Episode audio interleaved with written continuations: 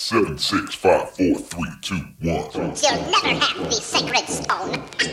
Oh, this you crazy mother.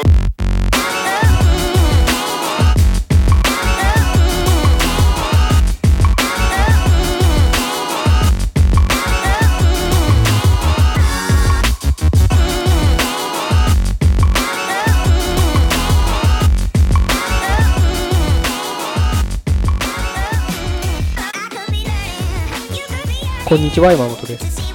少し難しい本がある生活ラジオ。この番組は哲学書や思想書などに興味ある方が私も読んでみようかなと思うきっかけを提供する番組です。それでは79回目です。よろしくお願いします。今日はですね同族嫌悪っていうことについてちょっと考えてみたいなと思うんですね。あの世の中には自分じゃ理解できないような言動とか行動をとる人がいっぱいいますよね。特に、まあ、今 SNS があ当たり前にねみんな手軽に使える時代になってから、まあ、SNS ってね Facebook とかだったらある程度ねその人なりっていうかその人っていうのが特定されるようなものなのかもしれないですけど、まあ、Twitter であったりとかあの、まあ、ソーシャルネットワークっていっぱいあると思うんでね。あのそういった大きなものだけじゃなくてね、あの、もうちょっとローカルなものもあるのかもしれないんですけど、まあ僕はちょっと知らないだけだ、だけでね、いろんなものがあるとは思うんですけれど、まあ結構秘匿性が高いものが多いですよね。で、やっぱそういったメディア、ソーシャルネットワーク上って、自分の顔も名前も見せなくていいからっいい面もあればメリットっつったらいいのかな？やっぱりデメリットっていうのも大きくてまあデメリットっていうのかな？悪いところって言ったが今回では正しい表現かもしれないですけどすごくなんか自分の言いたいことばっか言う人つぶやいてる人いっぱいいますよね。それこそ嫌悪感を抱くようなことを平気で言う？通だったら祝福するようなニュースでも自分本位にとったらそのなんだろうな誰かの誕生とかねいうニュースがあったとするじゃないですか。仮にね。そしたらその人を誰も知らない？赤の他人かもしれないけど決して不幸なことではないですよね。ききっとね。新しい生命が誕生するみたいな。でもそのたた例えば出来事に対していやそれは結婚してない私への嫌味なんですか？とかなんかそういうよくわかんないことを言う人がいるんですよ。もちろんねすごくその一部な人だっていうのはわかるんですよ。そんなの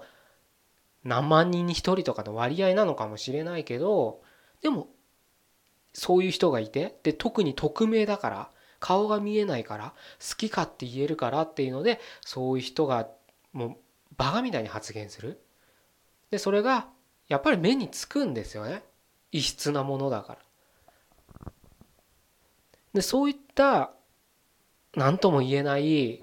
嫌な雰囲気が漂ってるケースも SNS には多々あると思うんですよ。まあ僕はほとんどそういうのはやらないんですけどただツイッターはね僕はアカウントを持ってるんでツイッターにアクセスすればまあその世界は覗けるわけですよ。で自分がつぶやき時とかツイッターにアクセスするわけですからタイムラインっていうのが覗けるわけですよね。やっぱ目に入ってくるわけです。で僕は最近はちょっと全然してないですけどフォローバックは必ずあのほとんどしてたんでフォローバックを。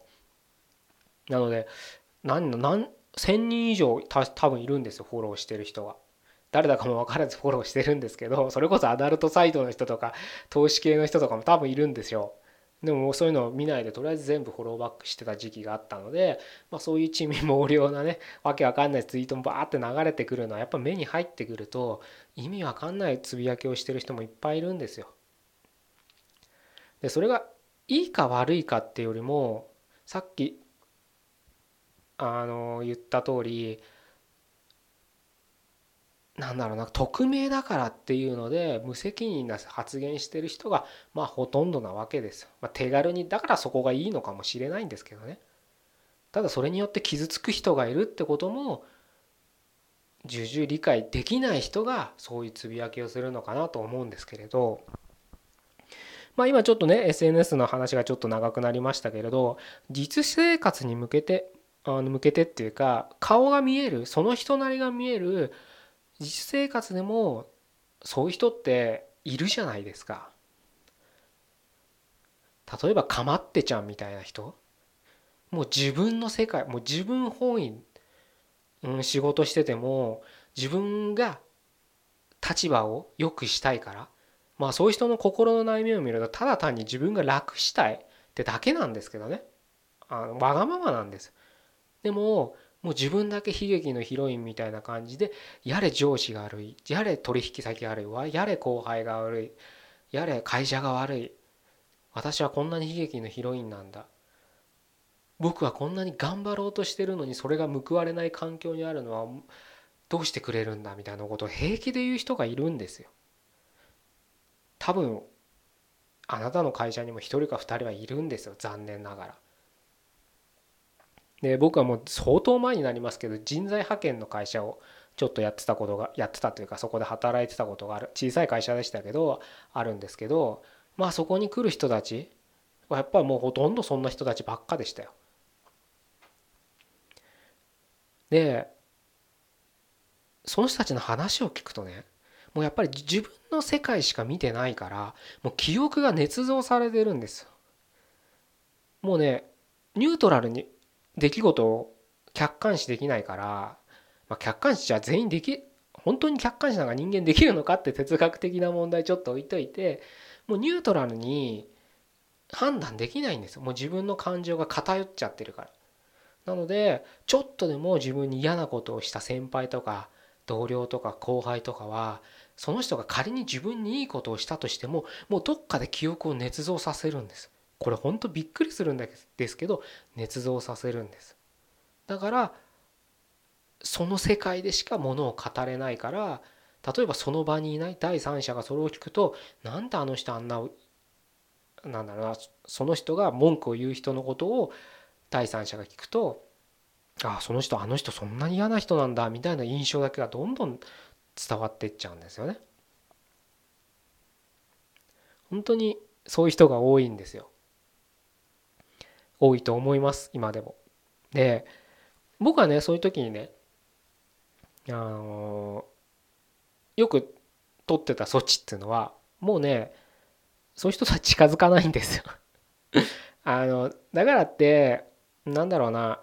あからさまに遠ざけるとかするわけじゃなくてまあそこはね要領要領よくやればいいんです。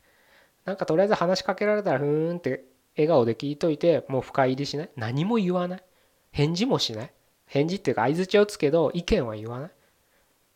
ぐらいがちょうどいいと思います。そういう人と付き合うには。あのそういう人のね観察していくともう一つねそういう人って特徴的なことがあって人によって態度変えますからそういう人って。だから仮にあなたにはそのいい態度をとっててもうその部下とか嫌な上司とかにはすごく人が変わったような態度を取るんですびっくりするぐらいでもじゃあ自分にはいい態度いつも優しく接してくれてるからいいやと思ってその人を「いやそんな悪い人じゃないと思うよ」なんて言って擁護して結構密につながるとするじゃないですか。でもね結局そういう人って態度を変える人なんだからいつかあなたにも同じような辛いあ立ちなんだろう辛い当たりをする時が来るかもしれないんです。来なきゃいいですけどでも態度を変えてるんですか？人によって。あなたにずっとそういう優しい態度を取る人とは限らないんですよそういう人って。でいつかなんかちょっとあなたが恋恋ではなくて何かしたことに向こうが嫌な気分になって何あいつ私がこんなにいいことよくしてあげてたのに何なの？みたいな感じで手のひら返したような態度を取る人なんです結局そういう人は。だから仮に今あなたにいい対応をしてたとしてももしそういう側面がある人だったらもう近づかない方があなたの身のためだと思います僕は。っていうことを僕はしてました。あのサラリーマン時代はよくそんな人が周りに多かった、まあ、多かったっていうか、まあ、多かったんでしょうね。だからなんかちょっとなんだろうなもやもやっとする人とは僕はほとんど接しなかったです。もう表面上の対話しかしないですから。得るものない。あの外見から見てたらそうやっていろんな発見はあるんで勉強にはなりましたけどそういう人となんか付き合うとメンタルがやられますからそういう人って何かくれくれってね心の底から思ってるからエネルギーとか吸い取るんですよ。エネルギーって何だって言われたら困りますけど元気とか吸い取っていきますからなるべくね遠ざけた方がいいかななんて思って僕は過ごしてましたけどただねちょっと今日はね ちょっとすごく前段長いかもしれないんですけどそういうことをね言いたいんじゃなくてなぜそう思ったかってところに僕は注目したいんです。それは僕は注目したいって僕自身がなぜそう思ったのか自分自身をちょっと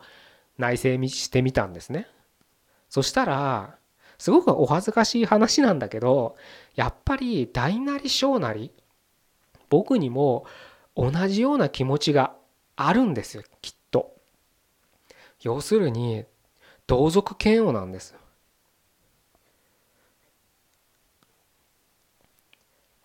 そんな僕はねあからさまに人に対して態度を変えてるつもりはないんですけどきっとどっかで僕と接した人はあこの人態度違うなこの前と違うなとかね。あの人とはちょっとすごく楽しそうにしてるのに私とはちょっと違うなとかね。なんかそういうふうに感じてる人もいたはずなんですよきっと。ああれですよ。あのそういうさっき言った人とは僕はもうあからさまに 付き合いを避けてましたけどそういうんじゃなくて無意識的に僕が無意識的にもそういうふうに態度をとってしまった人がいるんじゃないかなと思うんです。だからそういうそういうってさっき冒頭言ったね人によって態度を変える人を僕はうわなんだこいつ自分のことばっか構ってちゃうんで自分の世界しか興味ねえんだって思った裏には自分にもそういう気持ちがある。つまり同族嫌悪なんです。でねなぜねそれをそれが今言えるかっていうとね決してまあなんか自分が成長したって言い切れるわけじゃないんですけどちょっと前なんですけど同じような人と出会ったんですよ僕。たまたまちょっとある場で。もうほんとかまってちゃうんですもう顔つきがおかしいですからそういう人。目つきがおかしいですから。ちょっとそういう人と会話する機会があってその人の話をずっと聞いてたんですけどずっとっつっても15分ぐらいですけどね。まあ僕2人じゃなくてね。3人ぐらいで喋ってた中で相手に僕と僕以外の人にその人がずっと話してるのを聞いてたんですけど僕はねそれを聞いてた時に前だったら「うわ気持ち悪いこいつもう一緒にいたくないや」とかなんかイライラして「何なのこいつ」みたいな「なんで自分のことしか考えられないの?」みたいな「もうちょっと大人になれよ」みたいなね。それは辛いことをお前あなたがだけが辛いわけじゃないんだよとかあなたが辛い気持ちもわかるけど向こうだってもしかしたら同じじゃないかみたいなことも思ってたりした時期があったんですけどこの前はねそういう気持ちにすらならなかったんです。もっと言葉を正しく言えばかわいそうな人だなっていうね。ちょっとね達観できたんです。なんか嫌悪もなかったんです。ああそういう人なんだなーってなんか。すごくね達観っつったら偉そうですけどでもねほんとそんな感覚だったんですだからその人ともう小1時間一緒になかったですけど30分ぐらいその場にいても何かそのなんかさっき言ったエネルギーが吸い取られるとかなんかぐったりするって気持ちはそんなになかったんです。ゼロかって言われたら嘘ですけど前ほどなかったんですそういう人と同じ場を共有してても。なんか本当にかわいそうな人だな。ってなんでそんな考えしかできないんだろうな。ってすごいね。上上からって言ったらちょっと語弊があるんですけど本当ね別個体。さっき同族嫌悪って言いましたけど同族ではないなんかもう別生物みたいな感じで見ることができたんですね。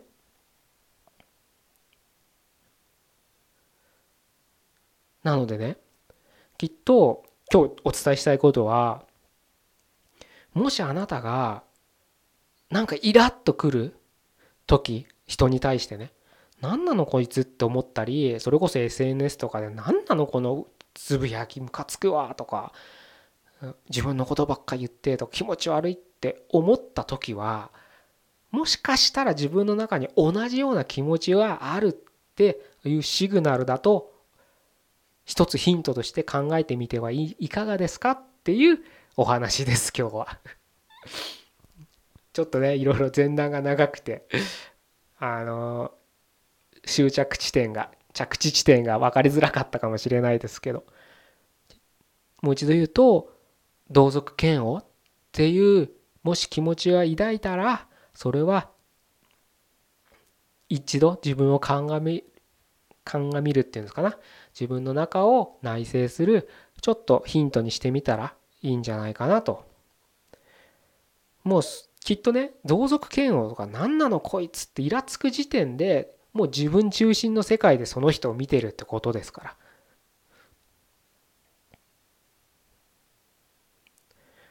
なのでまずはいやイラつくなっていうわけじゃない。だってイラつくからそういう人と一緒にいたら気持ち悪いから。だからそれはしょうがないんですよ。それは多分僕の性格とかあなたの性格によってイラつく度合いも違うと思うし今まで生きてきた経験してきたことによっても全然違うとは思うんですけどでもそういう気持ちを抱いちゃうっていうのはしょうがないんです無理に押し殺す必要はなくてそれはそれで素直に認めれば僕はいいと思うんです。それを声に大にしてね声を大にして言ったりツイッターでつぶやいたり SNS に書き込む必要はないんです。ただそれに気づくだけで僕はいいと思います。気づくだけでなんか今僕がねお伝えしたような発見があったりするんです。そういうのを積み重ねていくとなんとなくそういう人にイラつかなくなってくるんですよね不思議とね。そうするとああなんかかわいそうな人だなとかね。うん。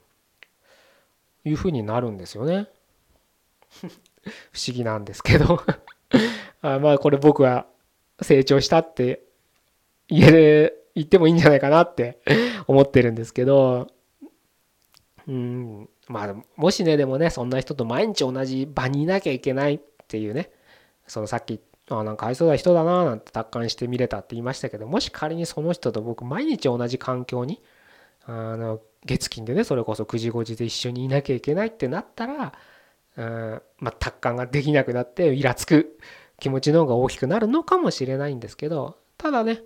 あの前ほどねイラつかなくなってるのは事実なのかなと思うのであのきっとねこれを聞いてくださってる皆さんお勤めの人が多いと思うんですよ。そうすると本当にこういったストレスの積み重ねだと思うんですよね。積み重ねっていうかすごくあると思うんです。よどんなにいい職場だって人間関係のストレスゼロってことはありえないですからそのぐらい難しい世の中になってるんですよね。いいのか悪いのかわからないですけど。まあ、うん、いいのか悪いのかわからないんですけどそうなっちゃってるのは仕方ないんで。じゃあそうなっちゃってる社会の中で自分がねどう立ち振る舞いをするのかっていうのは自分で舵を取れる唯一のうんことですから。ちょっと面倒くさいかもしれないし辛いかもしれないけど自分でやるしかないっていうのはちょっと腹をくくってねそういう気づきを得てちょっと思考訓練としてやりそれを生かして、え次の一歩につなげていただければいいかなというふうに思って今日はこういう話をさせていただきました。えー、それでは79回目でしたね。ここまでどうもありがとうございました。